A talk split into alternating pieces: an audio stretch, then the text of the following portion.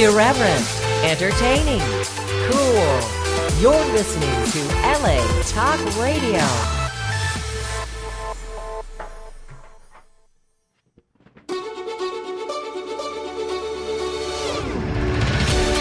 You're listening to the Dr. Nina Show with Dr. Nina Savelle Rocklin, only on LA Talk Radio.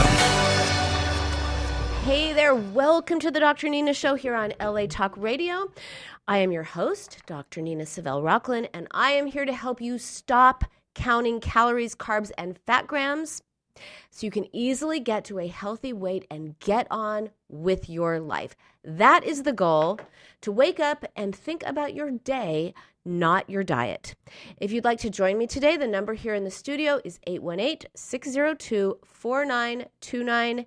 818 602 4929. It is a cloudy, rainy day here in LA. I love it. I love it. I love it. I love it. And I would love to hear what is on your mind, what is weighing on you, because the real problem with binge eating, stress eating, any kind of compulsive eating, any kind of problematic eating, the real problem is not food. The problem is what is eating at you. So, today I want to talk about how to reach your goals. Reach your goals, whether they're weight loss goals or some other kind of life goals. Uh, over the weekend, I walked with uh, 1,900 other people and 350 crew members, and lots and lots of volunteers and lots of amazing people out in the streets of San Diego. I walked the uh, Susan G. Komen three day, 60 mile walk for a cure. Uh, my best friend and I spent months training for this 60 mile walk. We walked 20 miles Friday, 20 miles Saturday, 20 miles Sunday. And it really was one step at a time. Uh, it's such a, a metaphor for the fact that you know we're all on a journey we're all in a journey somewhere we all want a a goal we have a goal in mind that we want to reach and nobody wakes up and says, I'm walking 60 miles today out of nowhere. No, you wake up and you say, I'm right, I'm going to do one mile, and then two miles, and then three, and then we ended up doing four miles consistently, six days a week for months and months. And doing that helped us be able to walk the 20 miles when it came down to that. Um, you know, and, and the other thing I notice is that we all finish at different times. Everyone finished at different times, but we all got to the finish line. So it's not a race. Whatever your goal is, the idea is to reach the goal, not to reach it in some time frame that you think you should, don't should on yourself, that you should reach it. The, the idea is to figure out what is your finish line and how are you going to cross it. And by the way, it is never too late to start making changes in your life that you want to change. There was a man on the walk. I I I don't know his name, but he is 87 years old, and he did all three no seven. He did all seven three days this year. He walked 60 miles seven times, raised a ton of money for Susan G. Komen. And when did he start walking? When did he start walking 60 miles? Well, he started when he was 72 years old. That's when he did his first three day walk. And he's now 87 and he's doing every single one of them. So it's never too late to start and it's never too late to, um, to reach your goals. All you have to do is literally put one foot ahead of the other or figuratively put one foot ahead of the other. And uh, another thing that I realized on the walk was all along the route, the entire time, and every day was 20 miles. There were people cheering us on. There were official cheer stations.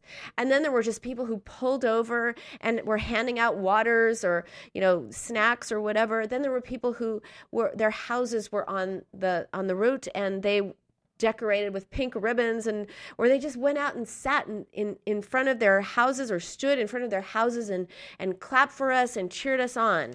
And so many people were there to inspire us and encourage us and motivate us. And that made a huge difference because just as you're just thinking, oh, how am I going to finish because I feel that blister on my toe really badly? How am I going to hobble to the rest of this walk today and then do it again tomorrow and tomorrow again?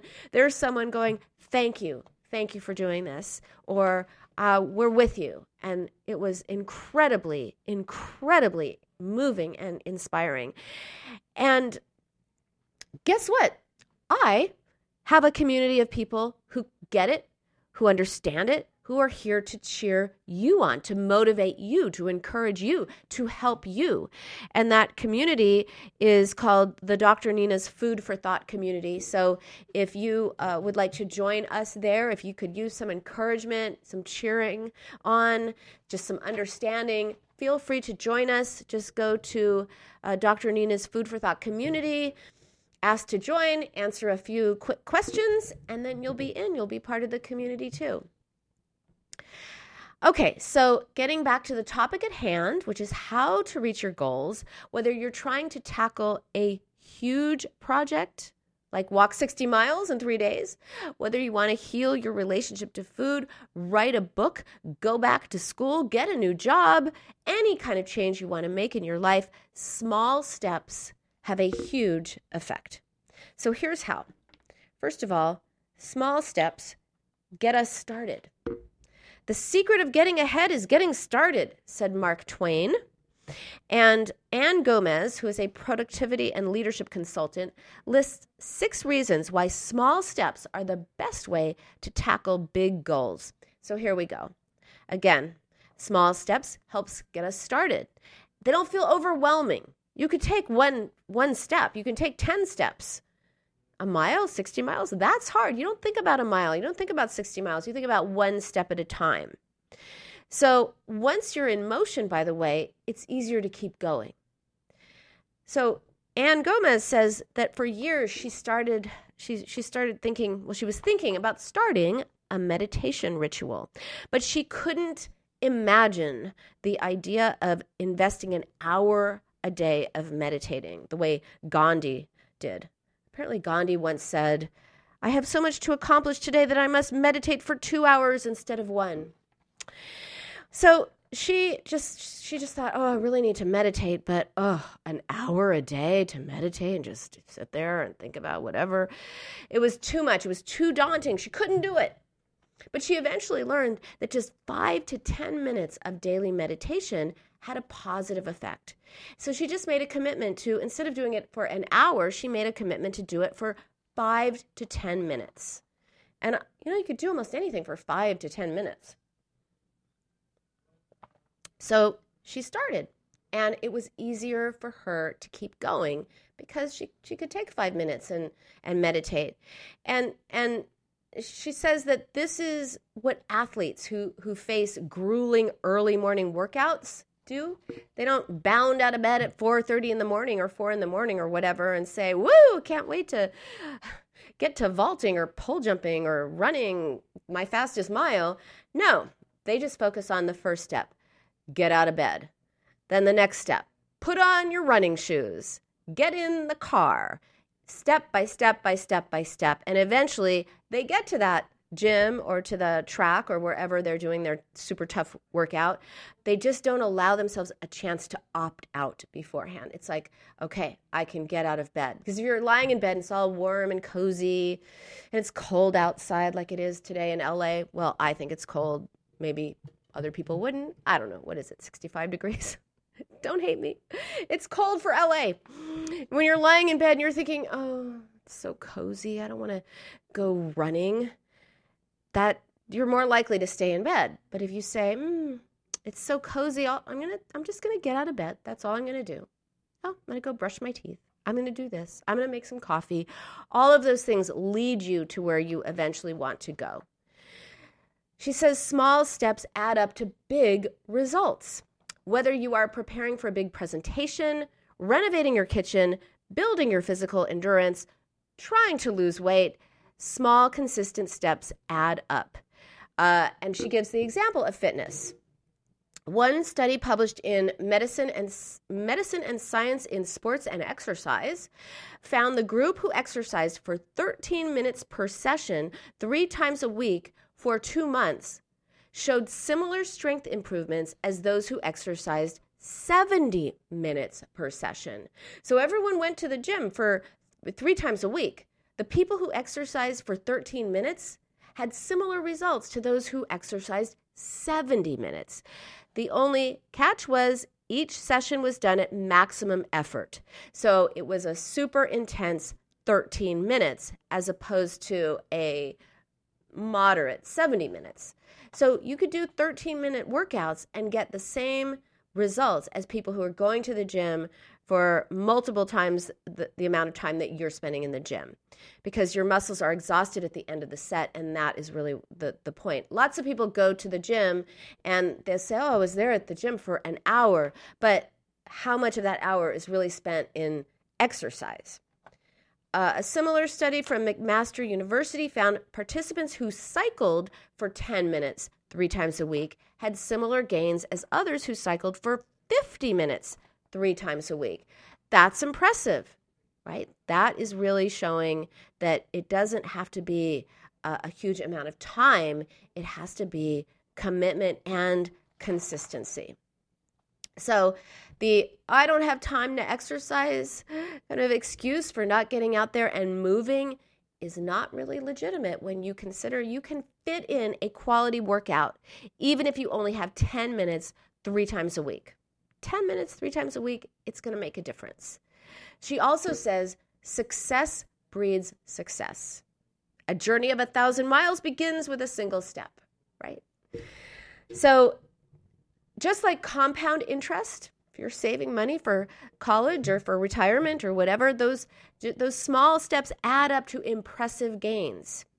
Once we start and realize some early success, it is easier to continue. It is easier to keep going when you start feeling good about what you're doing.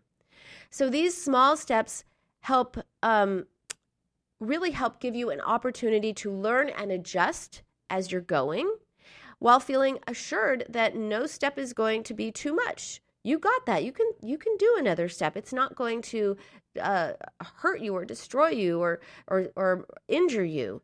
You can you're building up your sense of confidence in yourself Anne Gomez says consistency makes work easier. Small steps help us create valuable habits, which help us achieve big goals. If you want to make an easy job seem hard, just put off doing it. That's a quote from Olin Miller. I don't know who Olin Miller is, but that's a great quote. If you want to make an easy job seem mighty hard, just keep putting off doing it. Conversely, when you just do it, when you when you just do it, as the Nike uh, slogan says, it gets easier and easier to do it. Small steps help us avoid decision fatigue, which d- diminishes our impact. Small steps allow us to better manage our cognitive load, meaning we have more headspace to deal with all our other thoughts and plans. If you're in the gym for 60 or 70 minutes or 90 minutes, that's uh, that's a lot of time that you're not doing other things and maybe you're thinking about it instead of doing it. But when you when you're in the gym for 30 minutes or 13 minutes hey you've got some time to get other stuff done. Um, small steps help us better manage distraction. The less we have to resist the destructive habit of multitasking the more success we'll have with, with each small step. Progress equals momentum Small steps create critical early momentum, and this momentum is crucial if you want if you want to thrive, if you want to get to where you're going. One of the most prevalent features of high performance teams is the ability to make meaningful progress on important goals. There's a book called The Progress Principle, and the author found that progress creates the best work experience. So, forward momentum in meaningful work creates the best inner work life. And this translates into higher creativity and productivity. And that's about work, but it's the true of all things. When you when you find meaning in what you're doing, when you feel a sense of accomplishment, it it makes you want to do even more. When you walk 4 miles makes you want to walk 5. When you walk walk 10 miles makes you want to walk 20, especially for a good cause like the Susan G. Komen Walk for a Cure. Uh, Stanford research supports this idea that progress equals momentum uh, at the individual level, not just in terms of teams. Um, a Stanford research professor says when you are just starting a pursuit, feeling reassured that it's actually doable is important. And achieving a sub goal increases that sense of attainability. So, this same research shows that shifting your focus to the final out, outcome benefits you only as you appro- approach the completion of your goal. So, if you are uh, thinking, I've got to lose 50 pounds, that is daunting.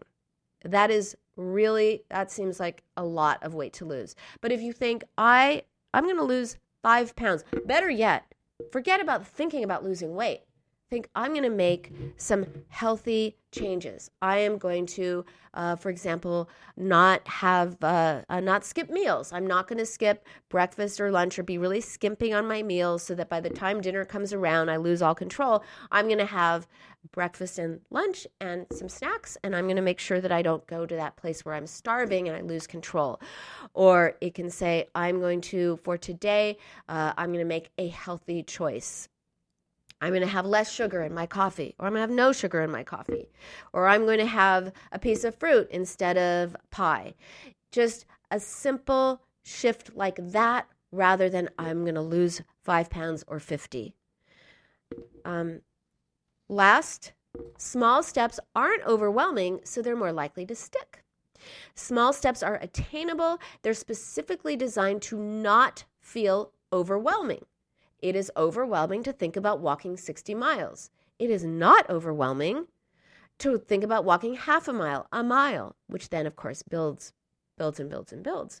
Small steps are easier to fit into a hectic, overscheduled day, which most of us are facing on a regular basis. And that's why most project management is grounded in breaking big tasks down into small, attainable steps.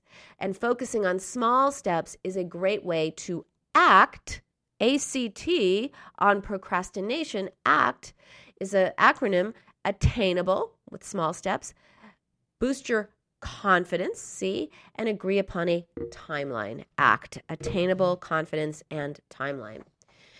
So, as an added bonus, these small incremental changes are the kind of changes that actually stick.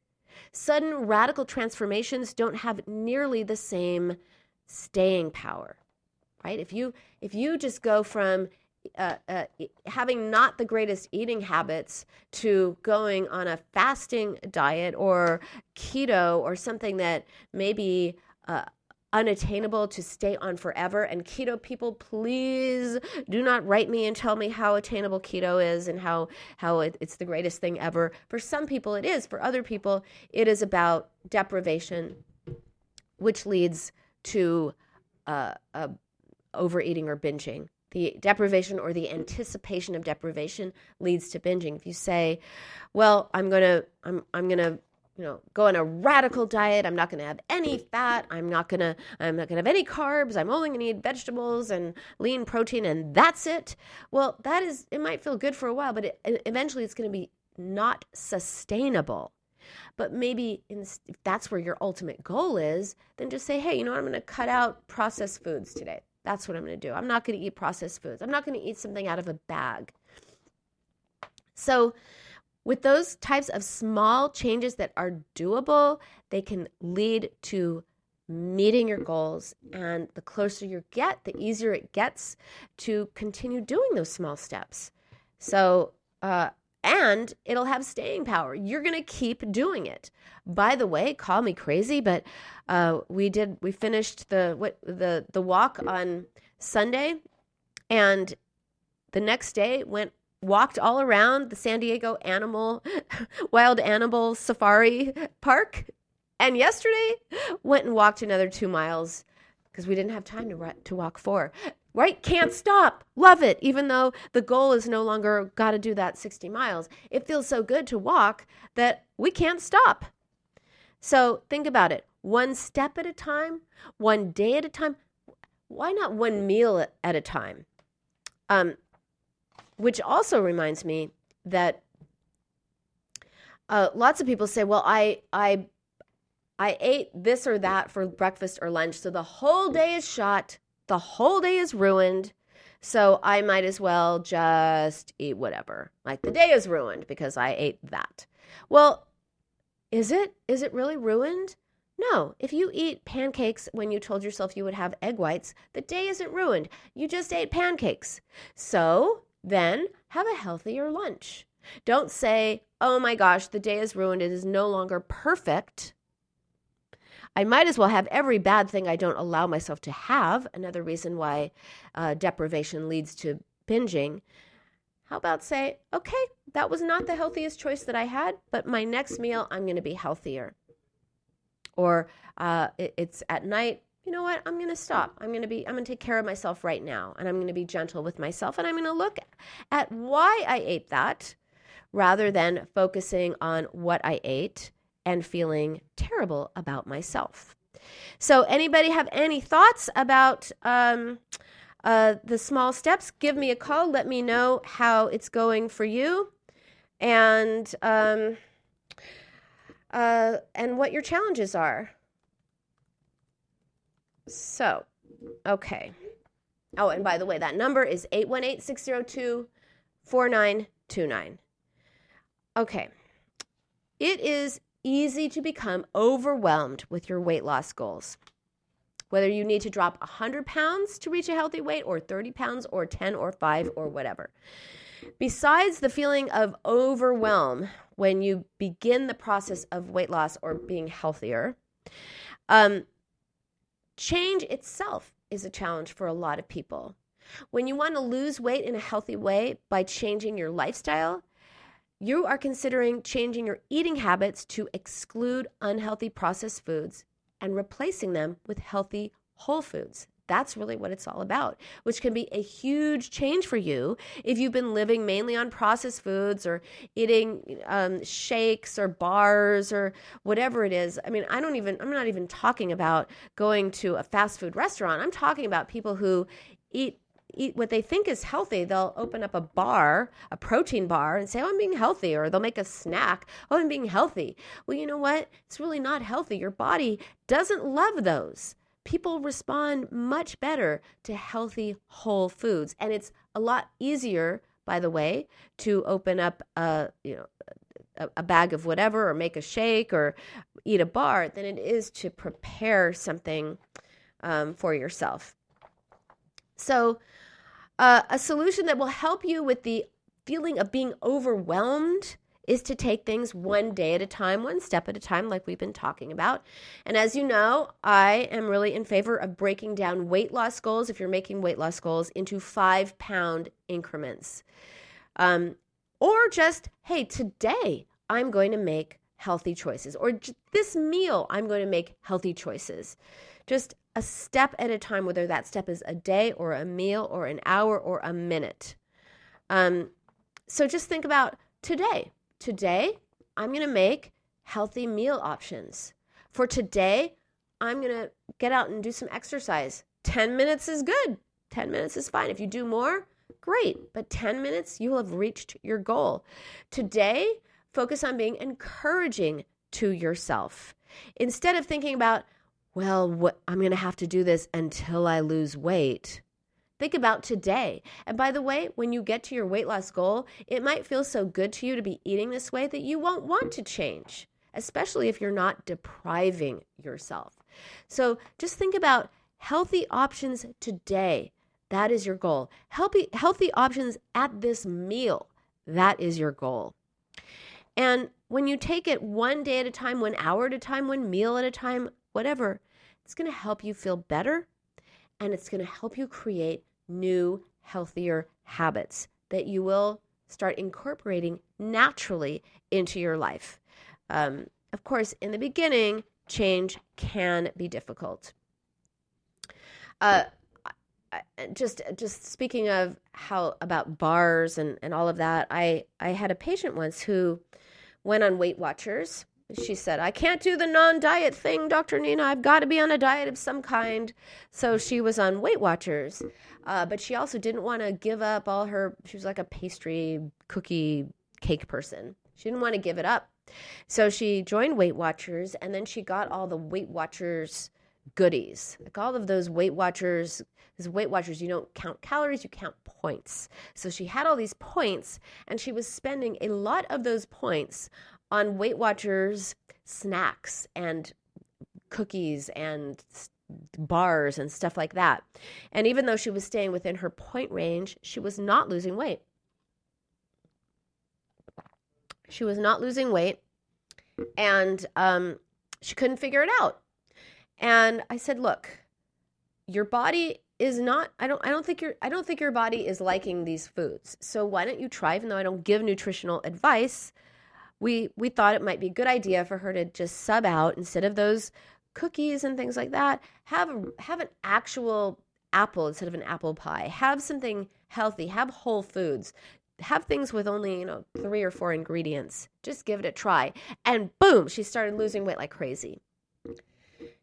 Same points, but lost weight, it, so much weight. And then after several months, she decided to have another one of those Weight Watchers bar things that she was eating day in and day out. And she had it, and guess what? It was not so good to her. She did not think it was as good as she remembered. So when you create a healthier habit, often it's that habit's going to stick. It's it's not going to um, be a temporary solution. And then when you go back to eating the things that you used to love, you may find not always, but you may find that some of them are much better in your memory than they are in reality. So there is no need to overwhelm yourself by thinking you've got to do such and such for the rest of your life. Can't can't eat can't eat a carb, can eat only carbs. Can't eat fat, can eat only fat. Can't eat, you know, whole food groups. No, just be healthy for this meal, this meal, this meal, this meal. Go work out, take a walk, dance around your house. It doesn't matter. It doesn't have to be like like a grueling workout. It should be something you like, something that's fun. Um, so even though it's important to choose lifestyle changes over short term dieting in order to maintain weight loss, you can still focus only on today, this day, this hour, this meal. Take some pressure off yourself.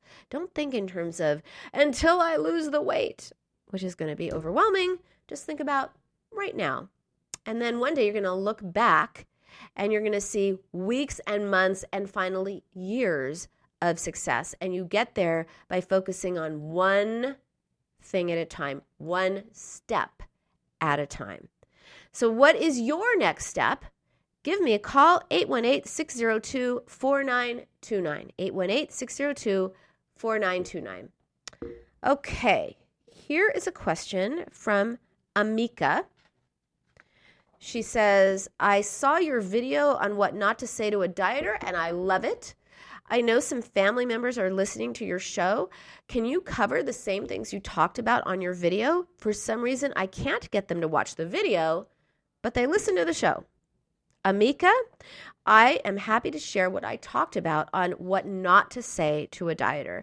So, here's the reason why I did the video, which is that people would would call me and they'd say or they talk to me or my patients or my people in my online programs would say, "Oh, God, my my family is they they think they're trying to be helpful, but they're they're they're making things worse. They're pointing things out like, "Oh, do you really need to eat that? Oh, you shouldn't have that. No, no, that's a no-no for you." Or, "Oh, you you don't really you're not really going to have that, are you?"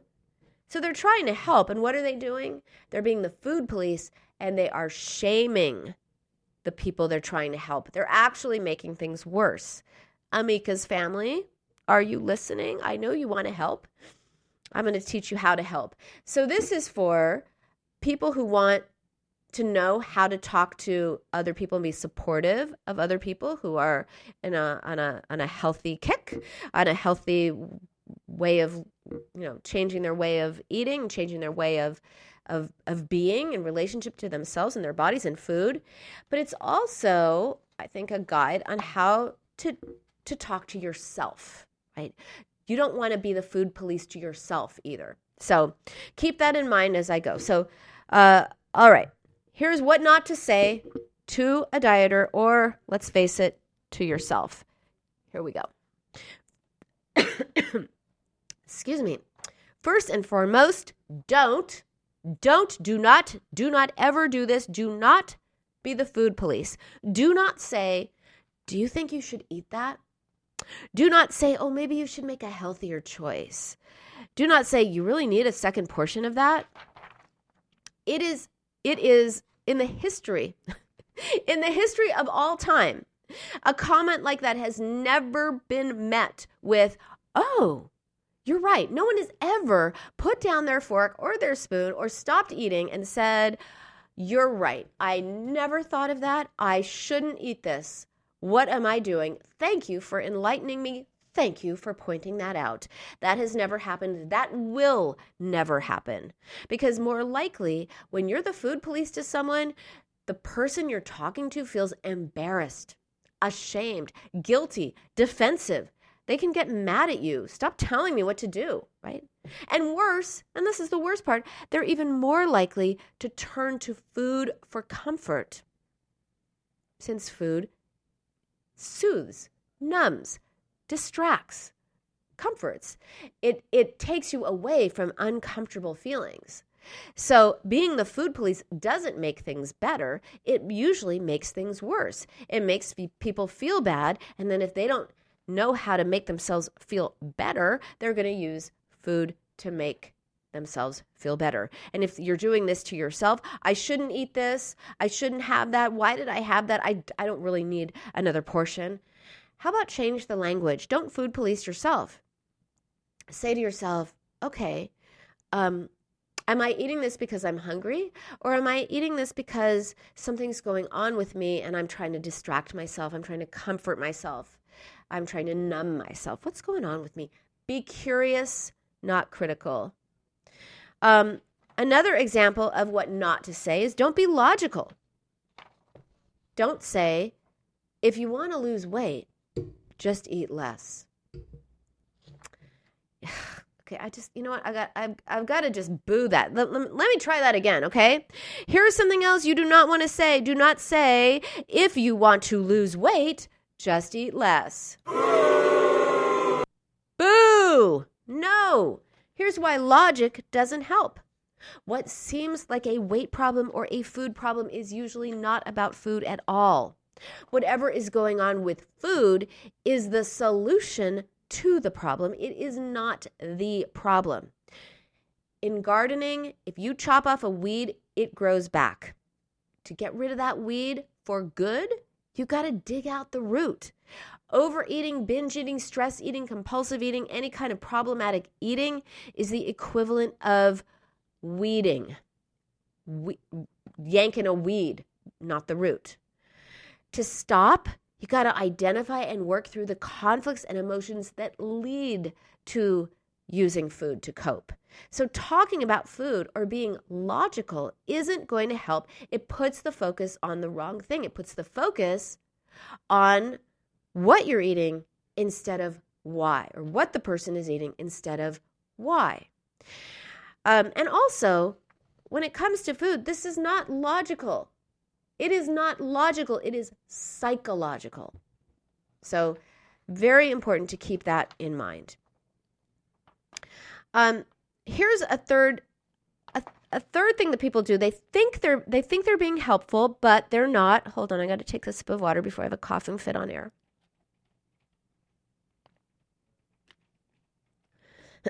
Don't want to have a coughing fit on air. Okay.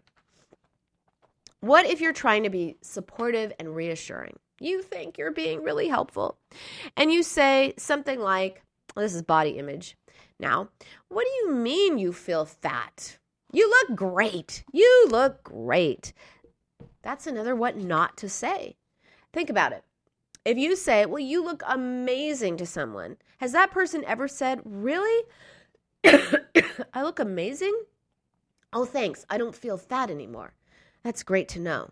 Again, it has probably never happened and it never will.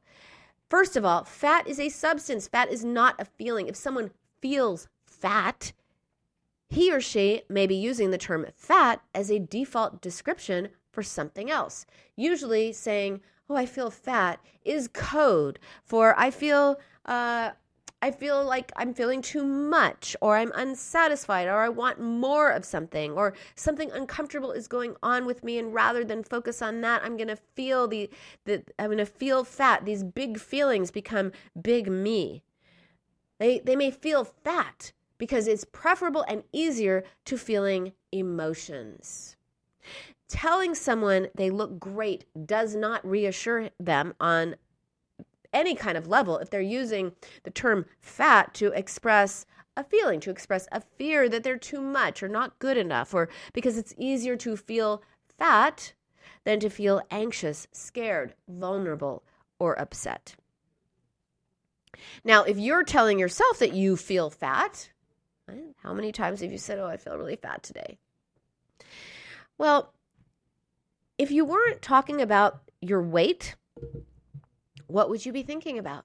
Often, because often we feel fat as as as a way of of turning against ourselves. Someone will say uh, they feel fat rather than say I feel upset. It's or um, it's easier to be upset at yourself for for feeling fat than it is to be upset with someone else. Often we turn against ourselves. We take emotions or thoughts or feelings that that belong to other people. I'm really mad at this person or this situation. No, no, no, that's forbidden. You're not allowed to be mad. So it becomes, I'm really mad at myself because I'm fat, or I'm really mad at myself because I ate whatever. In other words, we target ourselves, but the ammunition that we're turning towards ourselves is really uh, meant for others right? You're really upset at other people, other situations, something else is going on in your life. But rather than get in touch with what's going on, how you feel about someone else or something else, it becomes, oh, attacking yourself because it's often easier to attack yourself than to hold on to uh, uh, feelings about a situation that may not change, a person that may not change, or something that you feel powerless over. Better to feel uh, powerless over food, which you ostensibly can change, than to feel powerless or upset about a situation you can't change. Now, maybe you're thinking, I don't say any of those things. I'm sensitive to other people's feelings. I'd never comment on my friend's weight or my husband or wife's uh, intake of food. I'd never say anything to anybody about any of this stuff. Well, that's great. That's awesome. Good for you. In fact, you get a little applause. Okay, a little applause. But do you talk about other people's weight? Have you ever said anything like, oh, that actress who lost all her baby weight in three weeks, she looks amazing? Or maybe you've weighed in, so to speak, couldn't resist, weighed in on the changing weight of various celebrities out there in the world, right? Lady Gaga, she's up, she's down. Um, Chris Christie, not so much in the news anymore, but for a while, it, his his weight was a, a topic of conversation lots of celebrities, their weights up, their weights down, and people talk about it. So, although overeating, binge eating, stress eating, problem eating is about deeper issues than food and weight, commenting on appearance, other people's appearance, can actually trigger that behavior. Because when people feel bad about themselves, say in comparison to a celebrity who lost all her baby weight in three weeks, they might turn to food for comfort or distraction. Or they might feel as if they, like the celebrities that I mentioned, and there are a lot more, as if they are under scrutiny. Oh, if you're going to judge that person's weight, or or the person uh, doesn't have to be a celebrity. I've had people who they'll go out to dinner and and they'll just be with their their family members or whatever and someone will say oh my god can you believe that person at, at the next table is eating that they sure don't need that. Um, uh, how much time do we have left? So even if you're commenting on other people's, oh, here's a call. And guess who it is? It is Nicole. Good, Good to morning, hear from Dr. you. Nina. Good morning.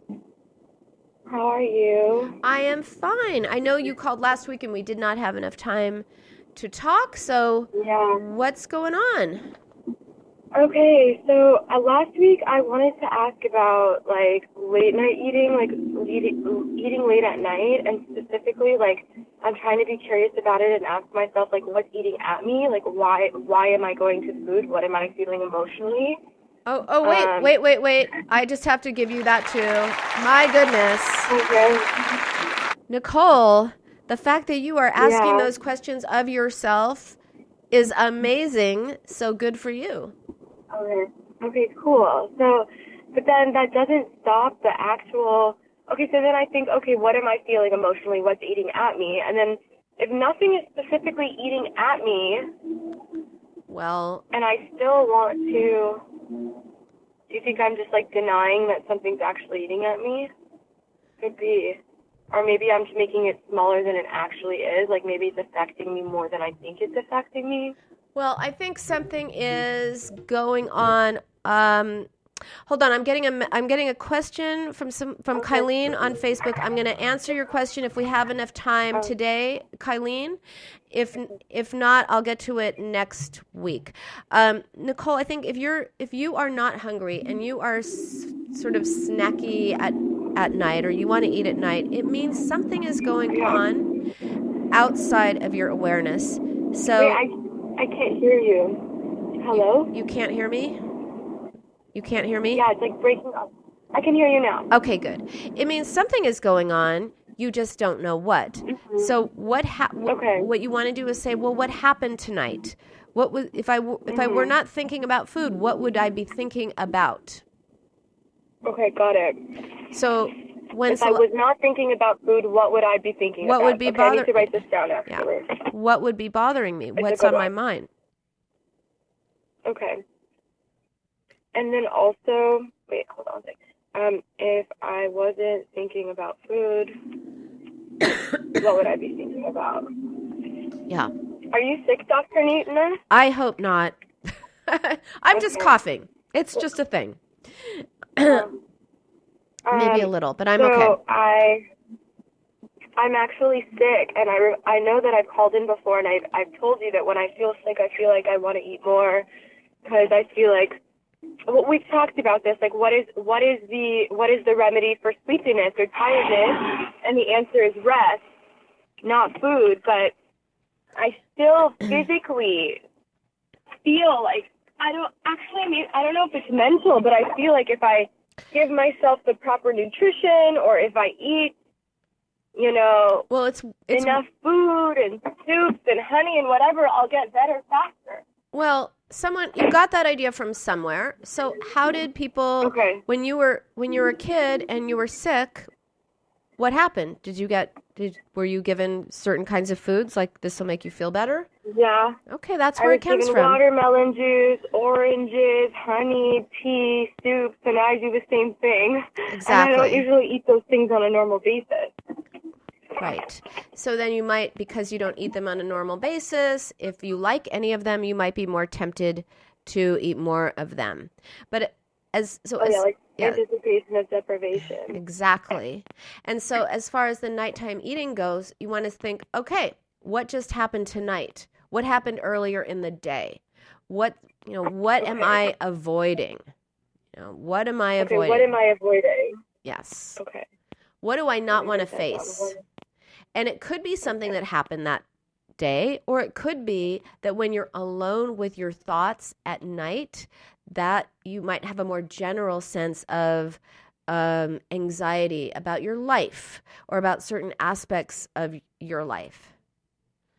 Mhm. Okay. And like this morning, I woke up and I keep telling myself, like, okay, I keep telling myself, don't eat, don't eat, don't eat, don't eat, don't eat. I don't know why. Well, maybe because I know I'm I'm not feeling a hundred percent, okay, and so don't eat. I know that I want to. Yeah, sorry. You might as well say, don't breathe. Don't breathe, don't breathe, don't breathe. So, How about I love you. You do the best things. How about how about Uh, asking yourself what do I need to what is the most nourishing thing that I could have for my body right now since I'm not feeling 100%?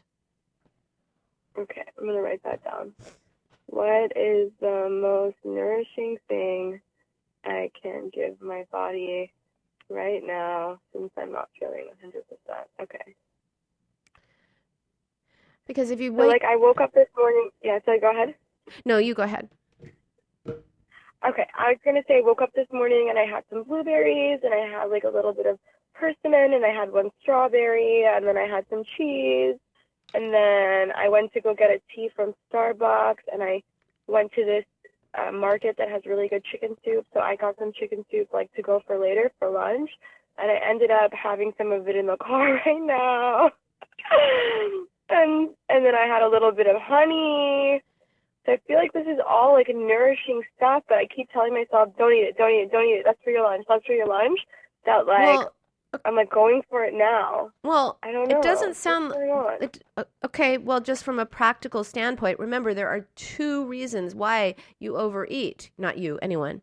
One is when you don't Mhm. eat enough, and Mhm. and kind of set yourself up. So you just had some blueberries, a strawberry, and a little bit of fruit. Maybe that's just not enough to have for breakfast and some tea. That's not very much.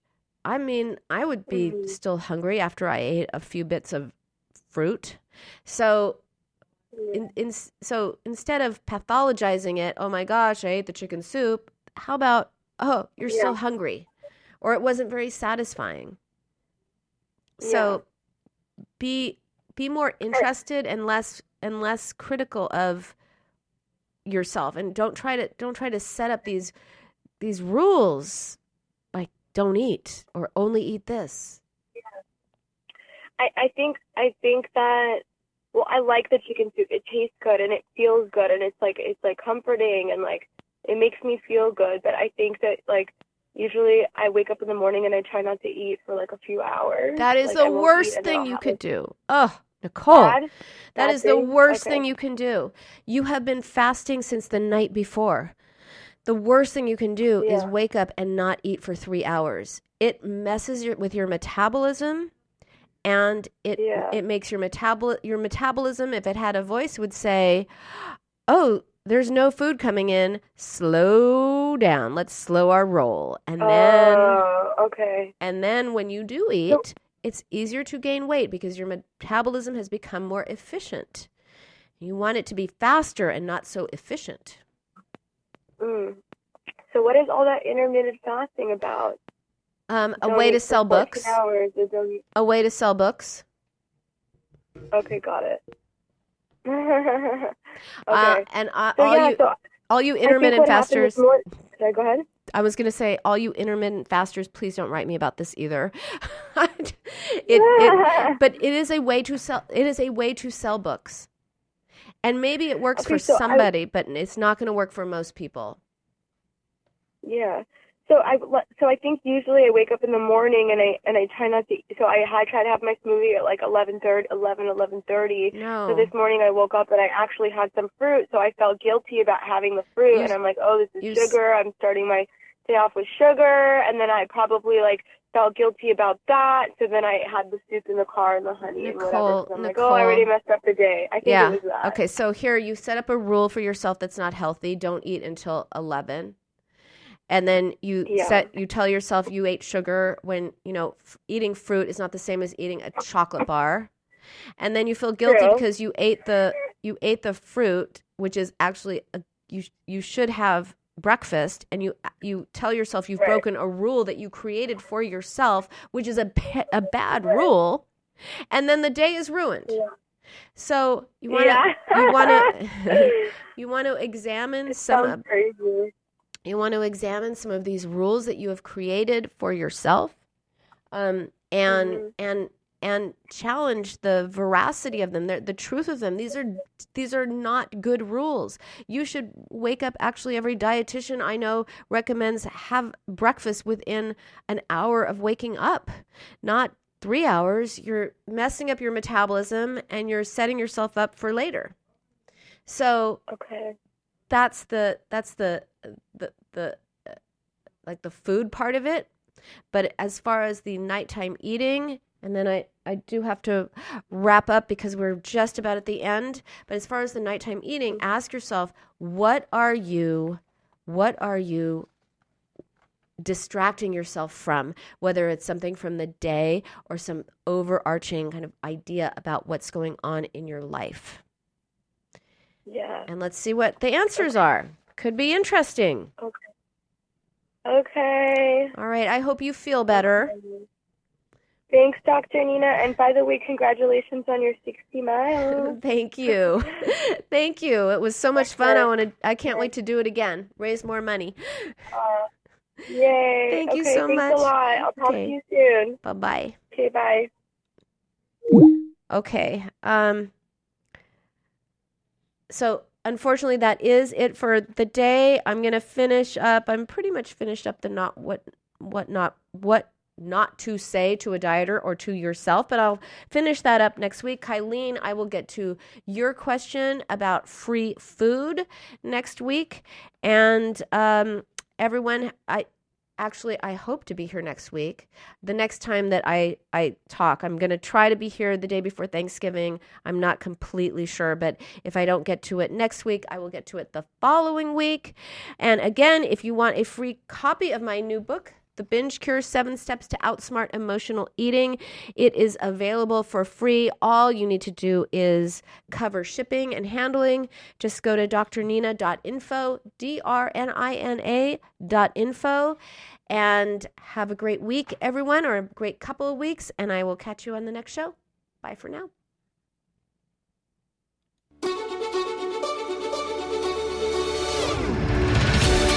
You're listening to the Dr. Nina Show with Dr. Nina Savelle Rocklin, only on LA Talk Radio.